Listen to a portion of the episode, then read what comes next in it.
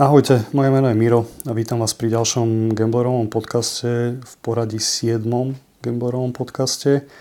Ďakujem za všetky vaše e, reakcie, správy, ktoré dostávam a samozrejme budem len rád, ak daný podcast budete aj naďalej lajkovať, zdieľať a odoberať na platformách ako je Spotify, Apple Podcast a Google Podcast, aby sa daná e, problematika a celkovo nelátkové závislosti spoločne posunuli do širšieho povedomia verejnosti. Dneska mám opäť ďalšieho hostia, za čo chcem vlastne aj poďakovať, že, že ma prichylil. Ahoj Marek. Ahoj Miro, vítam ťa u mňa doma. Ešte raz ďakujem, že, lebo sme to vlastne včera iba tak odkomunikovali, bolo to dosť tak narýchlo, tak som rád, že si si našiel čas. Nebudeme nejak teraz obkecávať.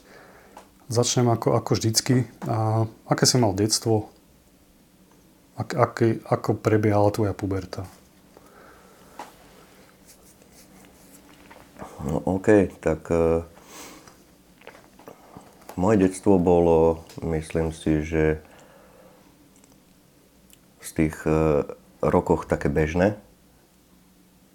Nebolo na tom nič, uh, nič špecifické, čo by sa dalo nejako, nejako zvlášť vyrozprávať o tom. Bol som klasické dieťa, plné života. Chodil som do školy všetko bolo v poriadku, učil som sa, učil som sa v priemere. A potom vlastne, keď to ešte tak bereme to detstvo, tak e, ja by som začal hneď aj s tou pubertou. A tam už e, bolo na mne poznať, že mám sklony trošku taký také rebelskejšie, že nerobiť e, veci iba tak, ako, ako by sa vyžadovalo asi od e, dieťaťa. No a tam už e, boli veci, ktoré by som povedal, že sme vymýšľali ako deti a robili sme veci, ktoré chodili sme poza školu, mm, Hrali sme sa s ohňom, skúšali sme alkohol, boli sme dlho do noci vonku. Koľko si mal rokov asi? Bolo to takéto niečo asi od tých 15 rokov sa začalo. Tak 14-15 rokov. Boli sme v partii a naša partia bola taká živá. Boli sme radi vonku. Každý mal nejaký zaujímavý nápad, čo budeme robiť vonku. Samozrejme, nikto nebol proti, či to bolo niečo zlé alebo dobré. Tak a takto sme sa vlastne doplňali. V, tých, e, v tej dobe to bolo ešte vlastne bez telefónov, bez nejakých e, takýchto vecí, ktoré by nám narúšali náš život vonku. Takže sme sa sústredili iba na to, že čo vonku niečo urobiť a hľadali sme tam tie možnosti. No a naše, naše myslenia boli nastavené, že čím väčšia hlúposť, tak tým lepšie. No, ne, neboli sme ne, nemali sme nejakú seba kontrolu alebo tú seba kritiku nastavenú, že nemali by sme niečo spraviť, tak proste bolo to zlé a spravili sme to. Začali sme trošku tak kradnúť. V takom štýle, myslím, ovocie zo zahrad alebo, alebo na jarmoku niečo. Také myslím, že ešte nie nejaké hrozné veci, nejak nad, nad rámec zákona. No. A v tom období vlastne v tej puberte a k tomu patrilo samozrejme aj návštevy barov, krčiem, kde teda ja aj nielen ja v partii, ale v podstate viacerí chalani z mojej partie sa nám zapačilo Keno. Keno, bolo to to keno, čo na tej obrazovke padajú tie čísla, neviem, jak sa to teraz konkrétne volá. A vždy, keď sme mali nejaké, nejaké tie drobné, tak sme si to za tých 10 korún dali. A robilo nám to radosť, lebo sme mali také čísla, že nám padali. No, takže vtedy sme zisťovali, že z tých pár korún, ktoré máme na celý večer, sa dá urobiť trikrát viac. Máme viac zábavy. A k tomu patrilo aj to, že starší chalani v tých krčmách a baroch e, hrávali karty. A keďže oni boli už dospeli, tak tam bolo viac tých peňazí a my sme sa zvykli len tak prizerať a fandiť, by som povedal, niekomu. Videli sme tam tie peniaze, tú možnosť a mne osobne to dávalo nejakú, vyvolávalo to vo mne nejakú chuť to zažiť pri tom stole s tými peniazmi, tu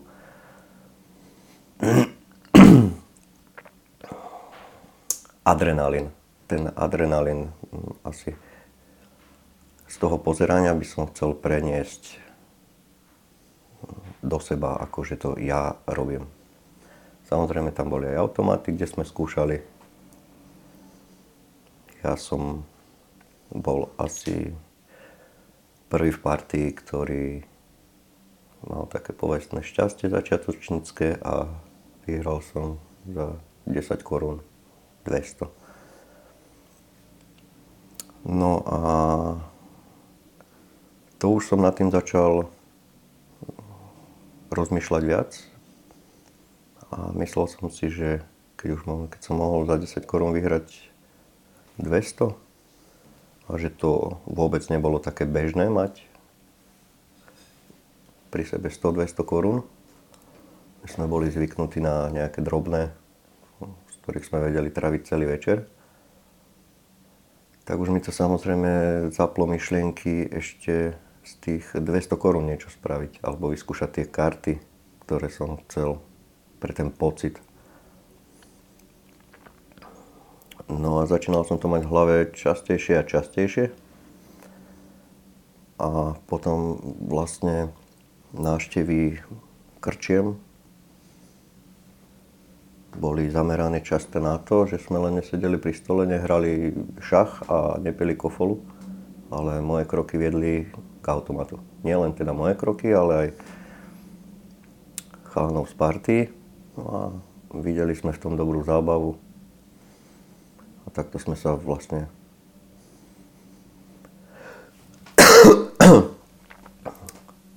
tomu dostali, že nám to robilo dobre. A s tou detskou hranou myslou alebo hravou myslou som to ja osobne presunul až do toho, že som to začal vyhľadávať. A začal som potom navštevovať už aj mesto, klasické herne, nielen krčme, kde je teda jeden automat, ale už sa presunúť do, do do klasickej herne, kde je veľa takých automatov. Videl som tam viac možností, viac peňazí, viac hier. Celkovo som potreboval rozširovať túto moju, túto moju chuť. No a to už malo za následok, že som sa začal vlastne ako keby myšlienkami aj odpájať od od toho reálneho života.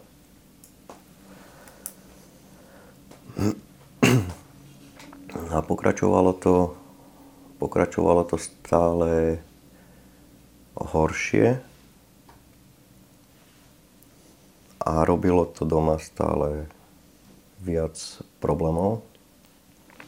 Keďže ja som vyrastal v rodine, kde kde môj otec mal problémy s alkoholom a vlastne mal som ešte jedného brata a ja som začal robiť tieto problémy, tak to bolo na tú rodinu dosť veľký tlak a znášala to vlastne všetko moja mama a môj brat, ktorý bol teda opak mňa, čo bol taký flegmatický typ a kľudný.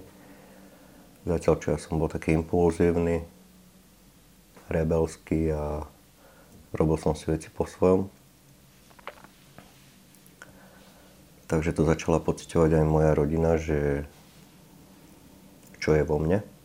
A teraz ešte nemyslím, čo je vo mne, čo sa týka toho hrania, ale myslím už tých e, impulzívnych riešení situácie a zhoršených problémov, no, zväčšených problémov v sebe. No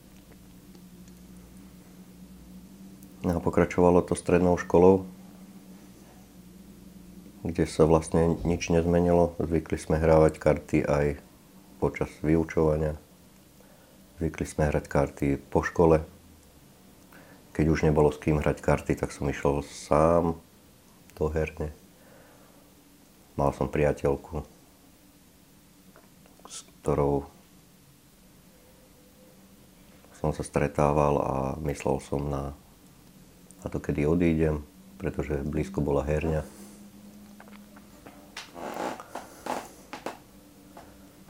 No a keďže som bol na strednej škole a moja, moja dochádzka bola taká, že sa mi do tej školy moc chodiť nechcelo, tak som vlastne strednú školu ani nedokončil v tom čase, kedy som mal. Pretože, pretože financie, ktoré, ktoré boli určené na, na tie záverečné skúšky, kde sa dali nejaké šiť veci a tak. Bolo to vtedy asi tisíc korún, ktoré boli určené na to. Som prehral, všetko som zatajil, nič som nepovedal, že som nezaplatil, alebo že neprídem na také skúšky, alebo také niečo.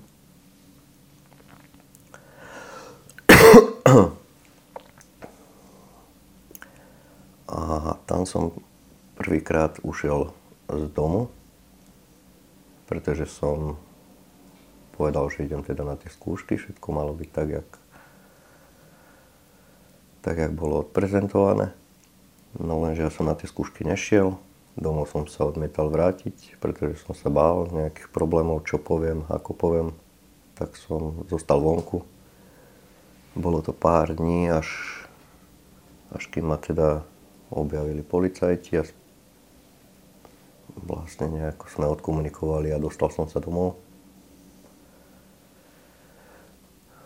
A moja mama to veľmi ťažko túto situáciu zvládala, ale z druhej strany stále držala tú rodinu pohromade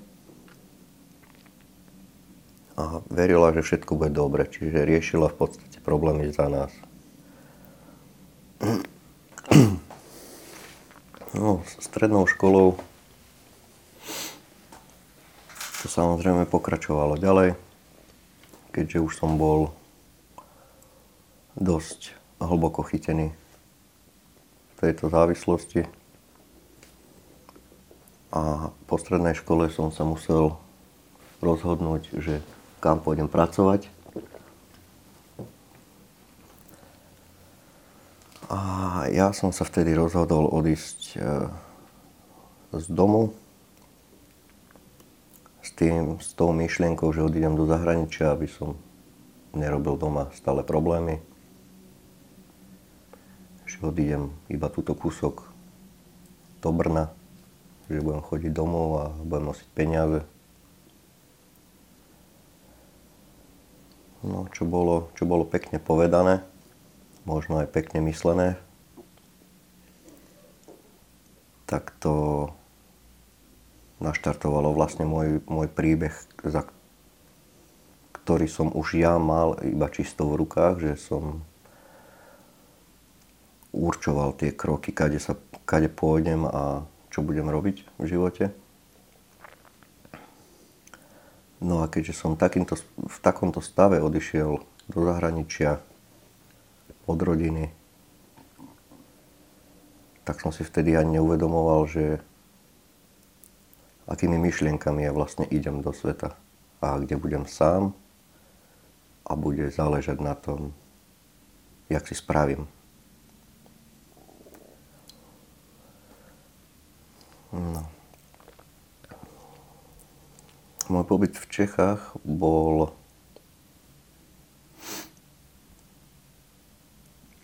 bol veľmi pestrý, čo sa týka mojej práce a skúsenosti s cudzými ľuďmi. Že som pracoval v rôznych firmách, ktoré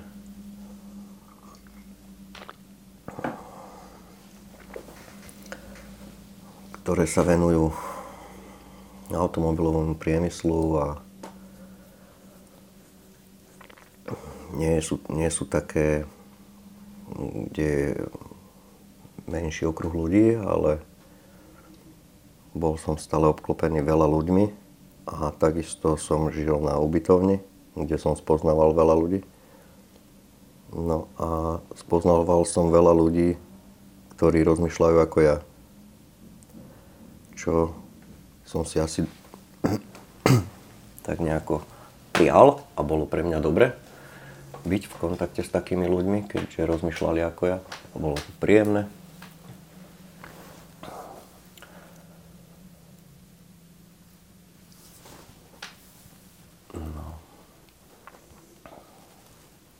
Moja práca bola pre mňa spôsob, aby som mohol svoj čas stráviť herný. Bol som mladý, vedel som byť dlho v práci, zarobiť tak, aby som mohol dlho hrať.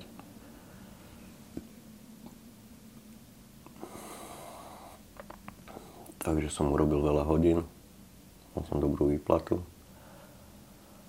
a dokázal som mu prehrať za jeden večer v herni a ísť do práce znova s tým cieľom, aby som spravil veľa hodín, aby prišla dobrá vyplata no aby som mohol zase vyskúšať. Ako sa rozbehol tento kolotoč, tak prišla aj pôžička, pôžička, ktorá pre mňa znamenala iba predložiť si pobyt v herni a bez nejakého bez nejakej zodpovednosti, že tu budem musieť splácať. Jednoducho to boli peniaze pre mňa, aby som mohol ísť hrať.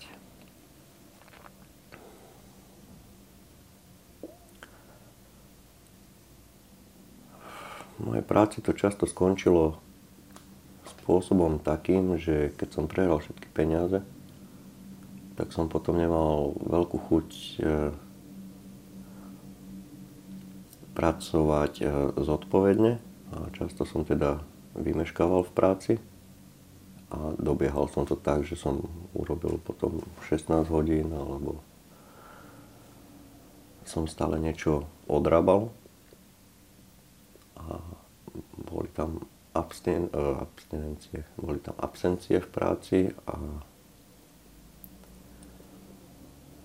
moja nesústredenosť na prácu a ten životný štýl. Mi vlastne prácu vždycky pokazili a ja som začal hľadať niekde inde prácu a zase nových ľudí a zase nové bývanie s tým, že na inom mieste bude všetko inak. Začnem od začiatku. Ty pod iným miestom myslíš e, reálne mesto, že si menil mesta? Mesto. Iné mesto, iná práca, iní ľudia. Všetko som proste chcel zmeniť a chcel som zase mať nejakú nejaké to svoje inkognito v svojom živote.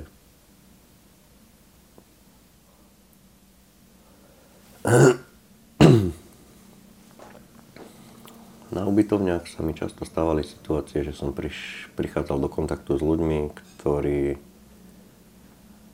ktorí majú radi ako ja hranie, tak oni mali radi alkohol, mali radi drogy. No a tak, e, tak aj vyzerali naše pobyty na ubytovniach, kde sa vlastne stále robilo niečo, či už nezákonné alebo niekde na hrane zákona.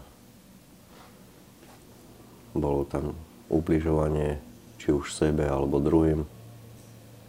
A ten život nemal žiadnu nejakú takú úroveň bežného života. Pretože každý potreboval pre tú svoju chuť, závislosť spraviť niečo, A keďže jeden potreboval peniaze, ďalší potreboval drogy, ďalší potreboval alkohol, tak to, tak to bolo dosť pestré a veľa sa tam klamalo, veľa sa využívalo ľudí. A také veci, čo sa týka aj tých e, ubytovní a ľudí, ktorí mali s týmto dočinenia, môžem spomenúť tak, že keď sme boli raz na jednej izbe, traja ľudia, tak ja som bol ako gambler a ďalší dvoj, dvoj, dvaja moji spolubývajúci boli narkomani. A toto bol, toto bol krásny príklad izby, kde je veľa, veľa zlého. A aj keď sme sa v úvodzovkách eh, nejako tolerovali, tak každý každého v niečom potreboval využiť, zneužiť, oklamať a mal som, mal som pred očami situácie, kedy si chalan pichal do žily. Mal som situácie pred očami, kedy kedy mal chalan veľké paranoje, triažky. Mal som pred očami situácie, kedy sa chalanovi zlomila ihla v ruke. Denno, denne som mal pred očami, ako, ako pôsobia, pôsobí to to zháňanie tých drog na tých závislých ľudí, ako sa správajú, ako, ako sa pohybujú a čo komu hlavne hovoria, ako klamú svoju rodinu. A toto sa vlastne stávalo aj zo mňa. Hej, že aj keď som odišiel do Čiech s tým, že nebudem robiť problémy, že budem zodpovedne žiť, tak takýmto spôsobom som začal žiť aj ja so, so, svojím hraním, že som často domov volal, požičal som si peniaze od brata, od mamy. Keď som prišiel na návštevu domov, ukradol som bratovi peniaze. Ukradol som mame peniaze. Odišiel som, problémy som vlastne nechal tam, o nich prežívali a ja som si žil svoj slobodný život niekde v zahraničí, ktorý bol tak slobodný, že to bola tá najväčšia klietka, aká existuje.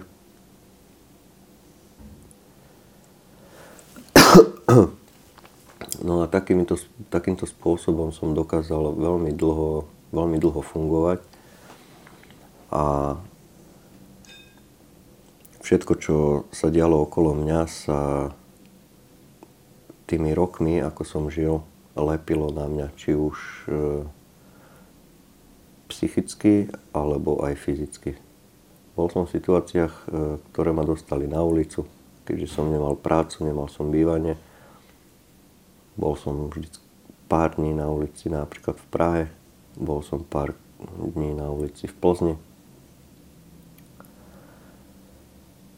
Stále som bol iba v takom kolotoči, kde zohnať peniaze, ako sa dostať z nejakej situácie a ako si zahrať.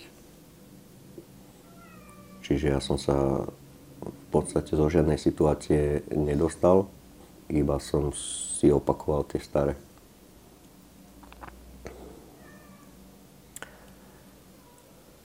Keďže to trvalo strašne dlho, toto moje cestovanie po mestách, po ubytovniach, bolo to strašne psychicky náročné a mal som časté depresie. Mal som myšlienky na samovraždu. Pamätám si situáciu, keď som 5 dní ne, sa nepostavil z postele až až keď vlastne ma prišli vyhodiť z ubytovne, keďže som ne, prestal chodiť do práce, prestal som platiť ubytovanie.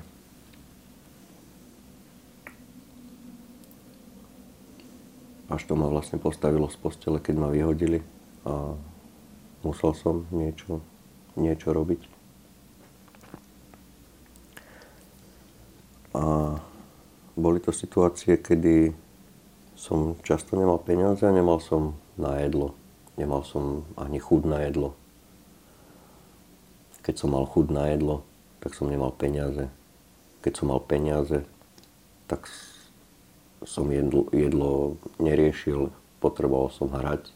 Hral som spôsobom, že prehrám všetko bez nejakého rozmýšľania, že by som si niečo nehal, pretože som videl šancu v každej, každej jednej korune.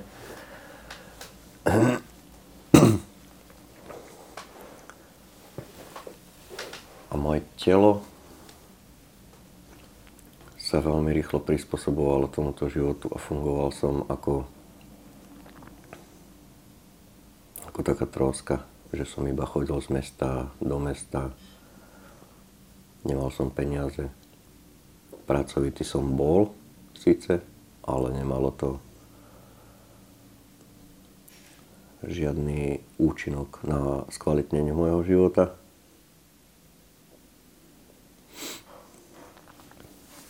No a prišiel moment, kedy som bol tak dlhšie vonku na ulici a spol som sa so svojou mamou, ktorá ma ochotne prišla zobrať.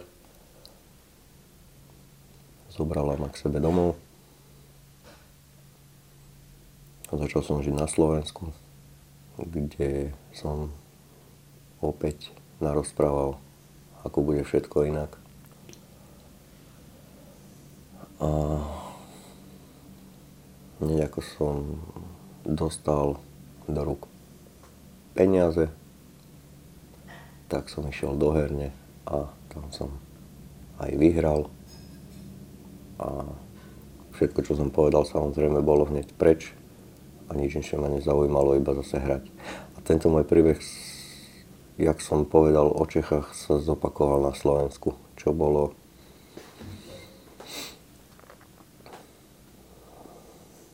čo bolo takisto nepríjemné ako v tých Čechách.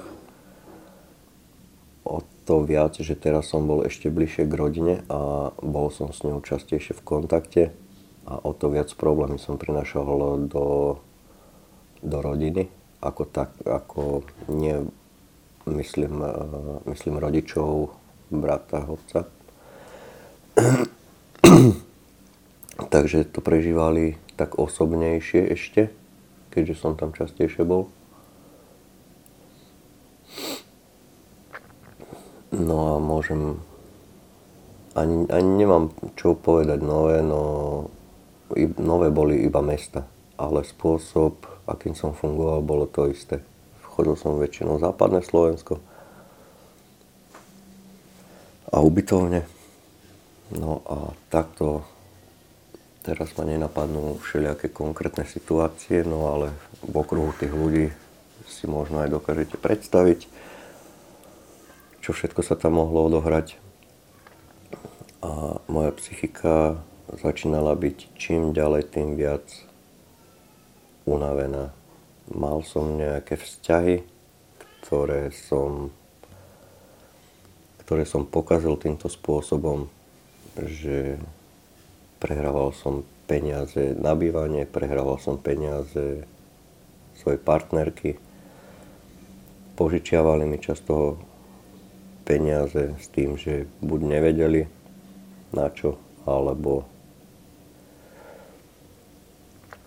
v dobrom úmysle, že to už neurobím. Také niečo. Takže som si urobil dosť dlho a moje vzťahy boli s každým také nejaké, či už partnerské alebo kamarátske, pretože tie kamarátske vzťahy to fungovalo na princípe príde človek, odíde človek, oklame človek. Nebolo tam ni- nič, žiadne nejaké kamarátske puto. Tie sa vlastne pretrhli ešte na Slovensku, keď som začínal.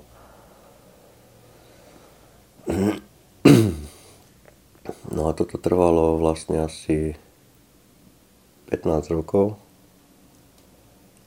15 rokov a začal som uvažovať o zmene života, keďže som mal vlastne pred 30 tak som začal rozmýšľať, že čo, čo so životom ďalej, že už stárnem, som stále slabší, nevládzem fyzicky, nevládzem psychicky a stále som mal nejaké časti hlavy, že chcem peknú budúcnosť, chcem mať raz rodinu, nejaký pekný vzťah, bývanie a taký ten, ten klasický život, keďže som ho nikdy nezažil, ale videl som ich na... Videl som, ako sa dá žiť aj pekne. A začal som trošku uvažovať nad tým, že je čas s tým prestať a nejako to, nejako to prelomiť. Pamätám si, ako som niekoľkokrát, keď som prehral posledné peniaze, volal na, na linku, kde pomáhajú takýmto ľuďom, sú to bezplatné linky, kde som sa vlastne iba vyrozprával. Poradili mi, aby som išiel na liečenie. A ja som žiadne kroky ďalej potom už e, neurobil, takže som sa tam iba vyrozprával. No a jedného takého Silvestra na jednej ubytovni som ležal v posteli a som, som bol presne po prehratých peniazoch mi ostalo 5 eur. No ja som si ja som si spomenul na to, že však som už skúšal hľadať pomoc, tak vyskúšam zase. A tak som znova vytočil to číslo a povedal som si, že zase to bude ten istý kolotoč, kolobe, ja sa vyrozprávam a budeme lepšie a budem pokračovať ďalej. Tak vtedy som si povedal, že asi treba urobiť nejaký krok, aby sa niečo zmenilo, nie len telefonovať a rozprávať sa. Tak som zobral tých 5 eur a išiel som do Bratislavy na hraničnú, kde je Centrum pre liečbu drogových závislostí, kde liečia aj hazardné hranie. Tak som sa tam takto na blend vybral. Povedali mi, čo mám spraviť, aby som sa tam dostal a ja som to všetko, ja som to všetko spravil a dostal som sa tam. No a to bol pre mňa v mojej hlave veľký úspech, A nastúpil som teda na liečenie s takou víziou, že začal som niečo robiť a teraz bude už všetko dobré. A že sa vyliečím, oni ma vyliečia. Mal som podporu z mojej rodiny, teda hlavne od mojej mamy, pretože vzťah napríklad s bratom bol môjim životom poškodený a brat so mnou nekomunikoval, pretože nemal dôvod so mnou komunikovať, keďže som ho stále klamal. Tak v tých časoch stala pri mne mama. No. A ako som tam bol na tom liečení, tak som každým dňom zisťoval, že som na tom lepšie a lepšie. Až som tam nakoniec po týždni pochopil, že ja som v poriadku, že mne všetko pomohlo. A keď som sa pozrel okolo seba na ľudí, ktorí, ktorí boli fyzicky viac e, zničení svojimi závislostiami ako ja, tak som si zhodnotil, že ja som na tom ešte dobre a môžem ísť fungovať. Takže moja liečba skončila, išiel, odišiel som odtiaľ. Našiel som si prácu. Samozrejme, nešiel som domov niekde k rodine ani k nikomu. Išiel som opäť žiť samostatne s tým, že budem hrať. S tým, že budem žiť usporiadane. Takže prišla práca, bývanie, prvé peniaze do ruky asi po dvoch týždňoch bolo po abstinencii, po liečbe a ja som opäť hral. No. no som si, som si hovoril v hlave, už som to tak mal nejako v mojich myšlienkách, že prestanem, ale keďže som do toho zase spadol, tak som sa nastavil tak, že nebudem sa teraz nad tým trápiť, že chcem prestať a bojovať v sebe, tak som v kľude hral a pokračoval v tom živote, čo som žil. A povedal som si, že keď to na mňa príde, tak sa opäť rozhodnem a pôjdem sa dať liečiť. No a toto trvalo niekoľko mesiacov, kedy mne sa v hlave zase zrodilo, že idem s tým niečo spraviť. Že vrátim sa na to liečenie a dokončím ho tak som sa tam vybral opäť. A už som bol nastavený tak, že som sa poučil z tej prvej akože liečby, že nemám odtiaľ odchádzať, že ju treba dokončiť. A tak som bol presvedčený, že tam zostanem a spravím všetko preto, aby som sa z toho dostal. Prešli dva týždne, kedy je vlastne nariadený detox. Je to bezodkladná zdravotná starostlivosť, ktorá je zadarmo a prišlo na situáciu, kedy ma poslali do zdravotnej poisťovne a aby som doniesol výpis, či som tam niečo dlžný a také niečo proste. Takže som tam išiel a prišiel som naspäť s tým, že mám tam taký dlh a taký a oznámili mi po dvoch týždňoch, že buď si to budem platiť sám, alebo ma nemôžu ďalej liečiť. To bolo opäť na tej hraničnej? To bolo stále na tej hraničnej, kde som chcel zopakovať svoje liečenie úspešnejšie. A teraz som tam musel skončiť vlastne nie zo svojho presvedčenia, ale z toho, že mám dlh na zdravotné poisťovni, že mi to nikto nepreplatí. A musel som odísť. No, keďže som bol nastavený ešte tak, že ten problém riešiť, tak e, som ho chcel riešiť ďalej. Spýtal som sa na všetky podmienky, ktoré musím teda splniť, aby som sa dostal na to liečenie. Keďže som nebol z Bratislavy, tak som si našiel tak som si našiel klub, kde sa, kde sa stretávajú každý týždeň takíto ľudia, čo abstinujú a rozprávajú o svojich potrebách, problémoch a rôzne, samozrejme s terapeutom.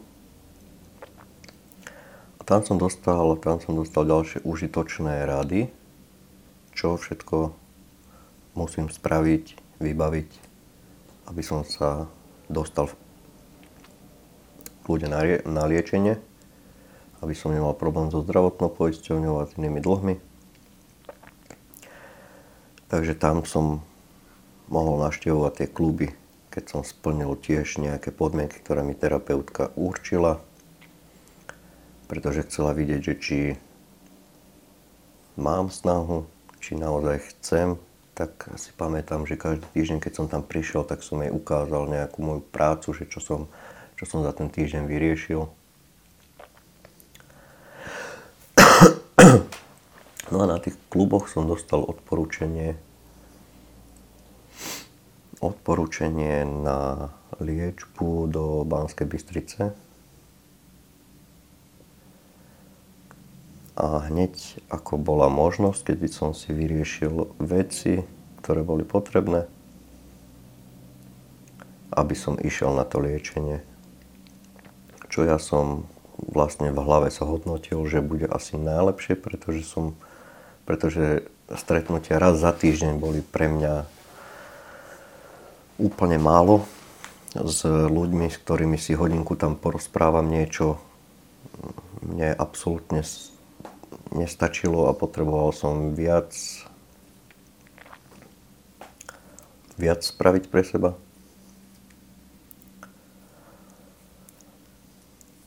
A hneď ako teda som to všetko poriešil, som sa rozhodol ísť do tej Banskej Bystrice, kde je liečenie čisto pre problémy s hraním, že už to je nastavené trošku, trošku inak ako na tých všeobecných liečeniach, kde sa liečia všetci ľudia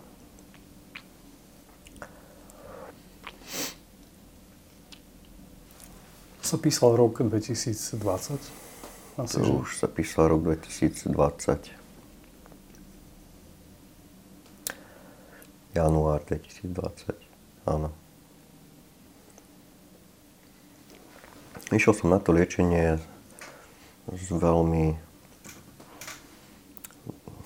dobrou energiou, ako sa vyliečím, pozitívne naladený človek všetci mi tam pomôžu, ja si pomôžem.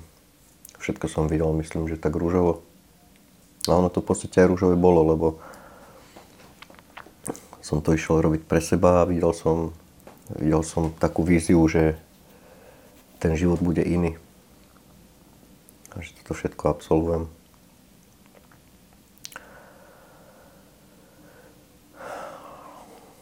Toto liečenie, keď som prišiel, tak som sa dostal do, do spoločnosti ľudí, ktorí žili podobnými spôsobmi ako ja, žili, žili s myšlienkami, ktoré som, s ktorými som žil ja.